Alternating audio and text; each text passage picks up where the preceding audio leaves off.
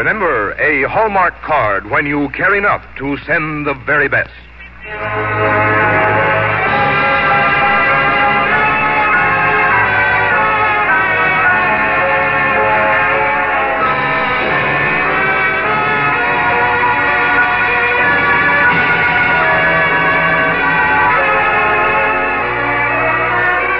Tonight from Hollywood, the makers of Hallmark greeting cards bring you Robert Young in F.S. Key Smith's story Francis Scott Key on the Hallmark Playhouse.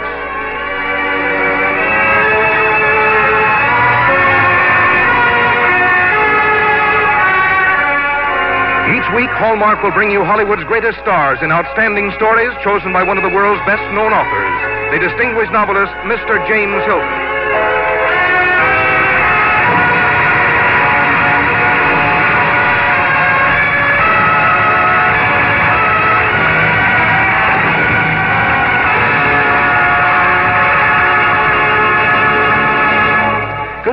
Ladies and gentlemen. This is James Hilton. Tonight on our Hallmark Playhouse, we tell the story of the man who wrote words that I would venture to say are sung more often than any others in the language. When Francis Scott Key wrote The Star Spangled Banner exactly 137 years ago, it was odd, don't you think, that there should have been things in it like bombs bursting in air and the rocket's red glare, words that have such extra meaning for the world today. But we may still hope that of all the lines in his entire poem, the truest and most enduring will be the last. The line that sums up the heart and purpose of our country in those magnificent words, the land of the free and the home of the brave. So now tonight we tell you the story of Francis Scott Key and how he came to write our national anthem. And to star in the role of the poet, we have with us a fine Hollywood actor, not only famous everywhere, but one of our own special favorites on the Hallmark Playhouse, Robert Young. And now here is Frank Goss from the makers of Hallmark cards. When you want to remember your friends, there's one way to be sure the card you send receives an extra welcome. Look for that identifying hallmark on the back when you select it. For words to express your feelings and designs to express your good taste, that hallmark on the back is your guide. Like the sterling on silver, it's a mark of distinction that all quickly recognize. And it tells your friends you cared enough to send the very best. And now, Hallmark Playhouse, presenting F.S. Key Smith's story of Francis Scott Key, starring Robert Young.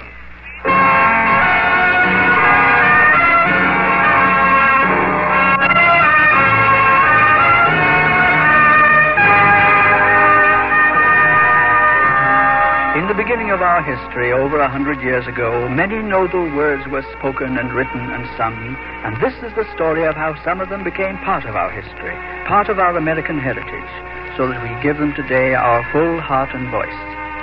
The man who wrote them was as American as his birthplace, Frederick County, Maryland, and he was young in the days when America was young. He and his country would grow 63 years older together, but when those years were past, his words would live on through all that was to come. What sort of a man was he? What kind of life did he have? What would he have written to his children when he grew old and they were far away?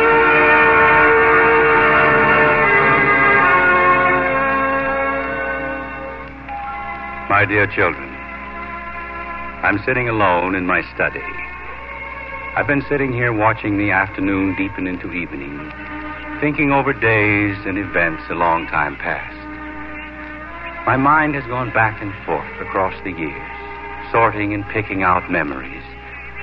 And I want to write some of them down so that you will know something of the hours your father lived, of his dreams, of his conflicts, of his disappointments, of his fulfillments. Like all memories, these are but fragments garnered from the years. I remember a spring in Annapolis when I was a young, struggling attorney. I remember sitting at my grandmother's feet. I remember the words she spoke. Ah, Frank. To listen to you, to hear your grandfather again. You in love with the country as he was in love with it. As a poet is in love with beauty. As a man is in love with strength. You're a good lawyer. But I'd rather see you a poet than a lawyer. I must confess. Yes, she wanted me to be a poet. But law was my profession, and law was to be my life. Spring in Annapolis. I was young and in love with the prettiest girl in the country. But she was a descendant of the governor of the colony. I thought she was far above me. I was as tongue tied as a schoolboy in her presence. I remember going to her house night after night. I remember sitting beside her in an agony of silence, held prisoner by emotions I could not express, held captive by words I could not speak. And I remember a night when I stood alone in a doorway watching her dance with the wealthiest and most handsome man in town. Well, Mr. Key, why aren't you with the dancers? Oh, good evening, Miss Lloyd. Well, I. Uh, Mary's dancing with someone else. And... I see. Mr. Key, would you mind stepping into my library for a moment? No, sir. Sit down, Mr. Key. Thank you, sir. Mr. Key, are you in love with my daughter? Sir? I think you heard the question. Yes, I. Uh, I suppose I did. You know, for a man who is exceedingly articulate in the courtroom, you are excessively inarticulate in the parlor. Well, sir, I don't make much money, and. Whether you make much money is completely beside the point. You've already demonstrated a certain amount of adroitness at law. I think you show promise of an excellent future. Why, thank you, sir. Now, about my daughter, Mr. Key. She has a good many suitors. Yes, I know she has. But for some reason or other, she seems to prefer you. She does? Yes. Now, I think she and I have both waited quite long enough for you to speak. I'm out of patience with the whole thing. So tell me, once and for all, are you in love with my daughter? Yes, sir. I'm very much in love with your daughter. Then, in the name of heaven, go find her, take her for a walk in the garden, and tell her. No, never mind. I'd better do it myself. Mary? Mary? Yes, Father. Mary, Mr. Key has most eloquently and ardently begged for the honor of your hand in marriage. Sir! He has, Father. Have you, Mr. Key? He has convinced me that he is very much in love with you, and if it pleases you, I shall be most pleased to give him your hand in marriage. Oh, it would please me very much, Father. Mm. Miss Lloyd. Mr. Key. And now I think I'll take a walk in the garden. I. I can't believe it. Did you really say that you would accept me? Didn't you know how I felt? Oh, Mary, I seem to have words to express all ordinary thoughts, but this is so out of the ordinary, I, I don't even know how to begin. I think I've waited all my life for just this moment.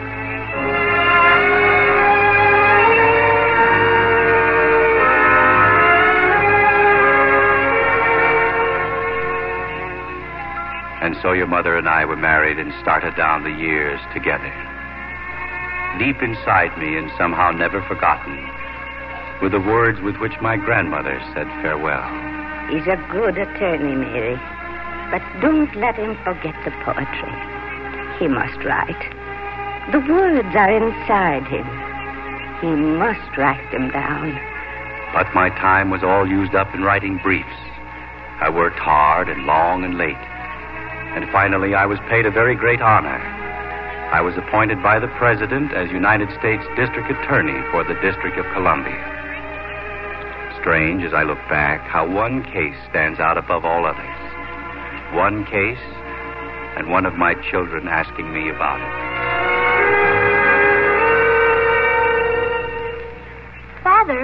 Yes, son. everyone says you're going to kill the man that killed President Jackson. What's that? Everyone says. The man didn't kill President Jackson, son. He just tried to, and your father isn't going to kill him. He's going to punish him. I think he should be killed. Why do you think a thing like that? He tried to kill the president. He shot at him. Son, a man isn't always responsible for what he does. Everyone says it's part of a plot against the president. Who is everyone? Well, it's, it's just everyone. The president doesn't think it was part of a plot. And after careful study of the case, I'm not sure I think it is either. He did try to kill the president, though, Francis. And people are saying the man should be prosecuted. That it's your duty to prosecute. Yes, it's my duty to prosecute him, and I will. Mary, I believe that in a criminal proceeding, the duty of the representative of the government is prosecution, not persecution.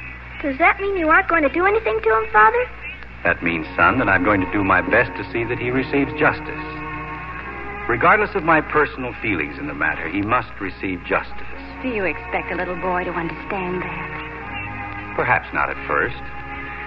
But if we keep telling him over and over, in time he will understand it. My son, I want you, I want all my children to know why their forefathers came to this country. They came to escape oppression, to lay the foundations of a nation on liberty and equality and justice. They lit a torch and guarded the flame with their own bodies and handed it to us. And we, in turn, will hand it to you. And you will hand it to those who come after you. You must fight for liberty for all men and justice towards all men, my son. For those are the principles on which America was built and on which we must survive. You're right, Francis. I was wrong to say what I did. Do you understand, son? Your father will fight for justice for a man who tried to kill someone of whom he's very fond. And the president will fight for justice for this man, regardless of public sentiment, because he lives in a land that promises justice to all.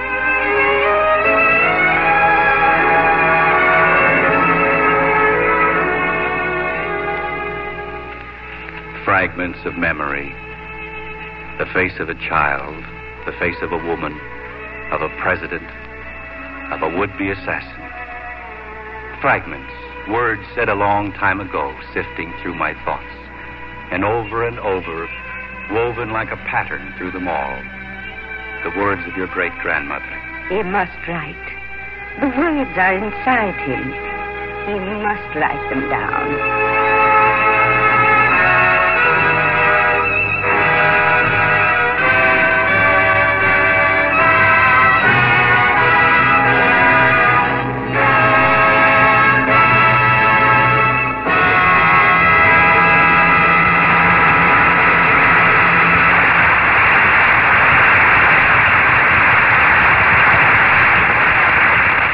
Just a moment, we'll return to the second act of Francis Scott Key, starring Robert Young. There is an old Chinese proverb which says, Words are the voice of the heart. And the makers of Hallmark cards understand this proverb well, for they are experts at making words truly the voice of the heart. You see, they realize it is the messages on Hallmark cards which give them meaning. For greeting cards are not just material possessions that you purchase for yourself, you buy greeting cards only to send to others. And you want cards that will carry something of you across the miles your friendliness, your gaiety, your sympathy, your warm affection. That's why the makers of Hallmark cards are so particular about the words that go inside a Hallmark card. They know you want a greeting card of good design and in good taste, but above all, you want a card that says what you want to say, just the way you want to say it. And Hallmark cards do just that. That's why more and more discriminating people look for Hallmark on the back of any card they send or receive.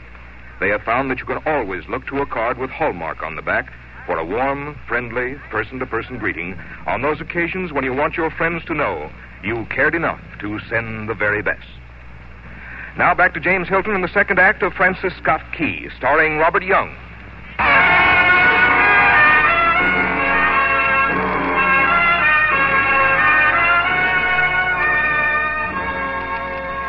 Francis Scott Key, lost in his memories, went on writing a letter to his children. Sometimes his pen raced, sometimes it was slow and halting. There came to him a thousand recollections of words he had spoken, of men he had known, of things big and little he had seen happen. Yes, my mind has been going back and forth across the years, sorting and picking out memories, fragments garnered from the years. I remember a night long before I went to Washington to become district attorney. A night when a worried man from Upper Marlboro sat in my study. Mr. Key, have you been advised of the arrest of Dr. Beanes of Marlboro by the British? No, I haven't. Why was he arrested? Mm, most unfortunate circumstance. A group of straggling British soldiers broke into the doctor's house. They were boisterous and disorderly, and Dr. Beanes ordered them arrested by the town authorities. One of them escaped. He told his superiors that the doctor tried to poison some of the men, and that those who were still in jail would undoubtedly be killed. I see. Dr. Beanes is a kind old man, a wonderful man. Yes, I know of him. Why, he even tended the wounds of many of the British soldiers. What happened to him? The British sent a squad in the middle of the night to arrest him. He's been placed in irons and imprisoned in the hold of one of the British ships. Uh, we thought perhaps you could persuade the British admiral to release him. But how do you think I can persuade the admiral? We're at war with England. Well, you've more of a way with words than we have. We thought perhaps that if you if you could get to the British admiral and explain the circumstances. After all, they're human beings too. Surely they'll understand if it's properly explained. Will you try, Mr. Key? Yes, of course I'll try. I doubt if I can do anything, but I will try. And so, with the sanction of the government, I started out with a flag of truce to beg the British for the life of the doctor from Marlboro. I left my home with a small group of friends on the 3rd of September. And a few days later, I was in the Admiral's cabin on the British ship Surprise.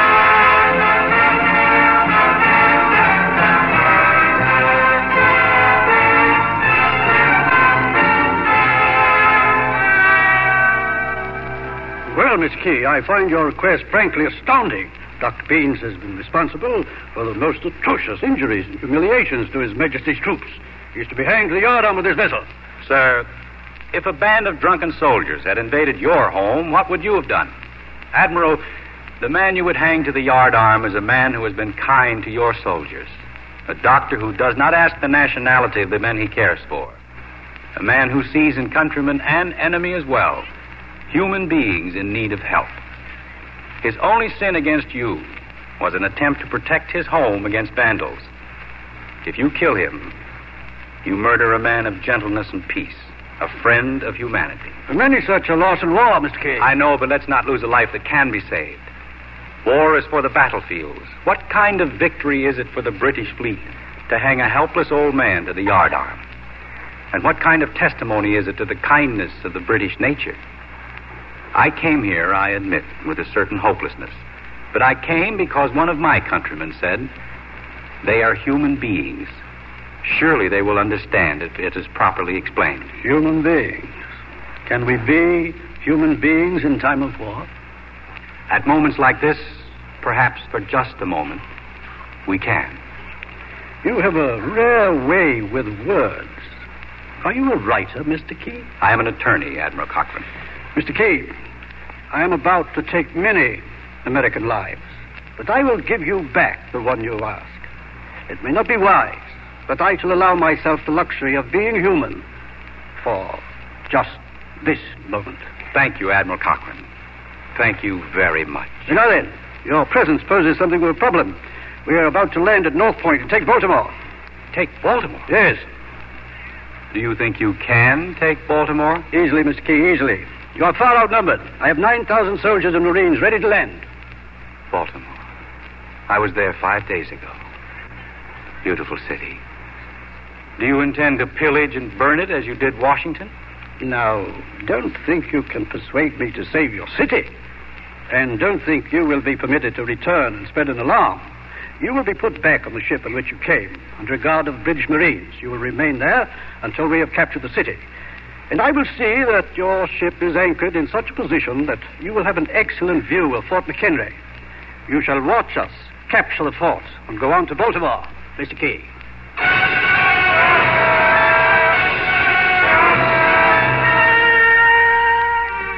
Yes, fragments of memory.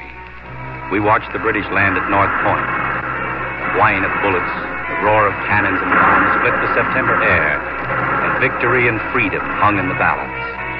All day the British shelled the fort. All day we stood against the rail and watched the battle. All day our eyes went from the battle to the flag that arched above the smoke and flame. As long as it was there, we were not defeated. As long as it was there, there was hope. If it could last the day, if it could light up the deck, anxiously searching for the flag each time the red glare of the cannons lit up the sky, liberty was at stake. Life was at stake. The future of America was at stake. And as I walked those agonizing hours that stretched endlessly from dark to dawn, I began to hear words. And the words, although formed within my own heart, seemed to come from the hearts of those who had fought and died, oh, and those who were living and fighting now. Was so proudly we hailed at the twilight's last gleaming, whose broad stripes and bright stars. The words stirred inside me like a prayer, the ramparts and the prayer came for the past and the present, and was for the And the future. rocket's red glare, the bombs bursting in air, gave proof through the night that our flag was still there. The words were a prayer. Oh, say, does that star-spangled banner yet wave o'er the land of the free and the home of the brave? Oh, say, does that star-spangled banner yet wave o'er the land of the free and the home of the brave?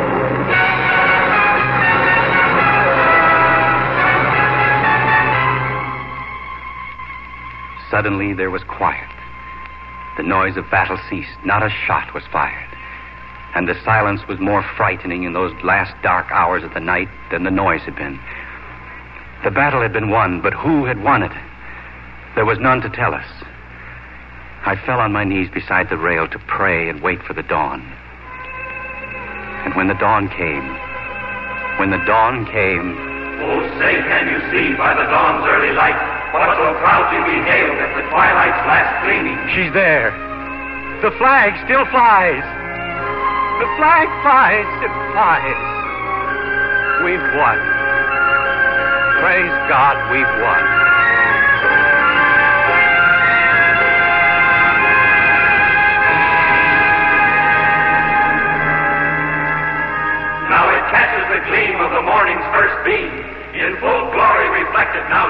In the stream. Tis the star-spangled banner.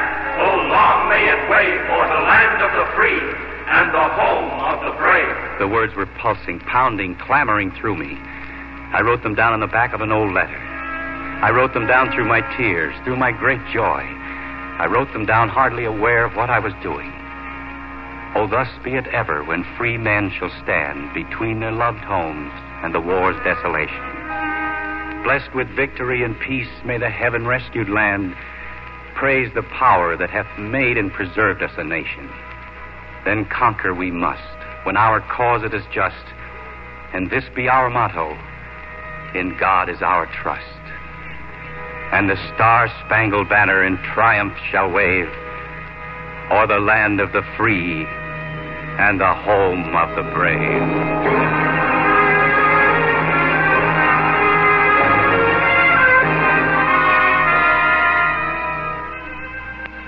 Fragments of memory. The glory of a tattered flag against the morning sky. Pride in country and countrymen rising until my tears ran unashamed down my face.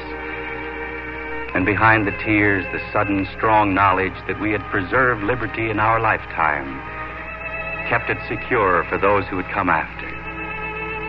Fragments of memory.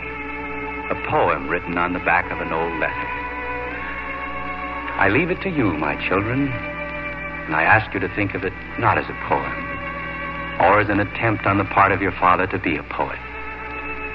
Think of it as the words of an American, trying to express his love, his devotion, his gratitude, his faith in his country.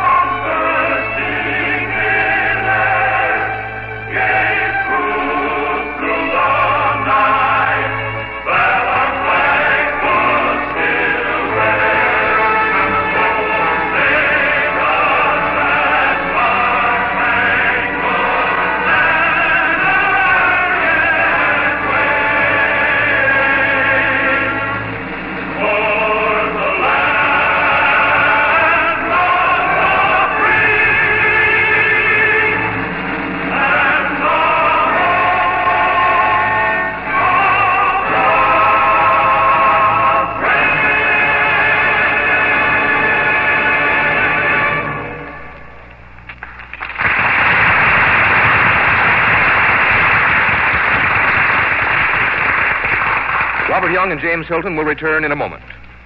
Tonight we are honoring a man whose contribution to our American heritage consisted of only a few words, but what words they are. They are words of courage, of faith, of liberty. They are words that bring to each of us, every time we hear them, the living spirit of our country. We of Hallmark, who work with words every day, join with our fellow Americans in acknowledging our gratitude to the man who gave us such inspiring words, Francis Scott Key. Here again is James Hilton. You know, Bob, it's like welcoming a member of the family to have you on the Hallmark Playhouse again. Your performance tonight was excellent and heartwarming as always. Thank you, Jimmy. As for being a member of the Hallmark family, why, I am, you know. I'll bet we celebrate more birthdays and anniversaries and such than most any other family in Hollywood. And always when you turn the cards over, there's that Hallmark.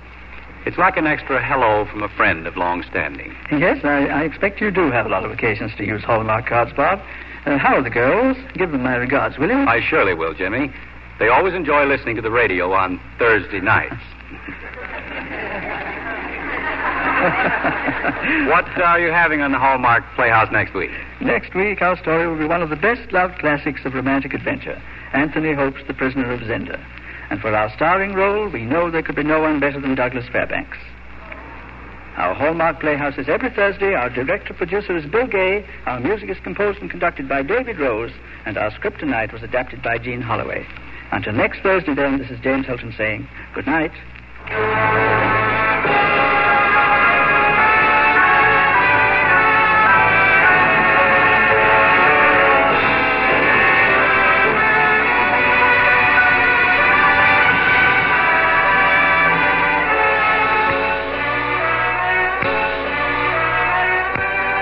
For Hallmark cards that are sold only in stores that have been carefully selected to give you expert and friendly service. Remember, a Hallmark card when you care enough to send the very best. Robert Young, star of Father Knows Best, appeared through the courtesy of Maxwell House Coffee. The role of Mary tonight was played by Barbara Eiler. Others in our cast were Virginia Gregg, Ted Osborne, Herbert Butterfield, Bill Johnstone, and David Duval. This is Frank Goss saying goodnight to you all until next week at the same time when Hallmark Playhouse returns to present Douglas Fairbanks in Anthony Hope's The Prisoner of Zenda. And the week following, Muriel Elwood's The Web of Destiny, starring Jane Wyman.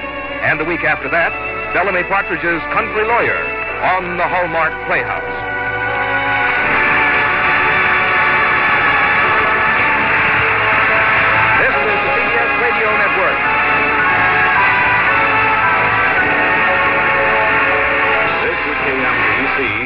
City, Missouri.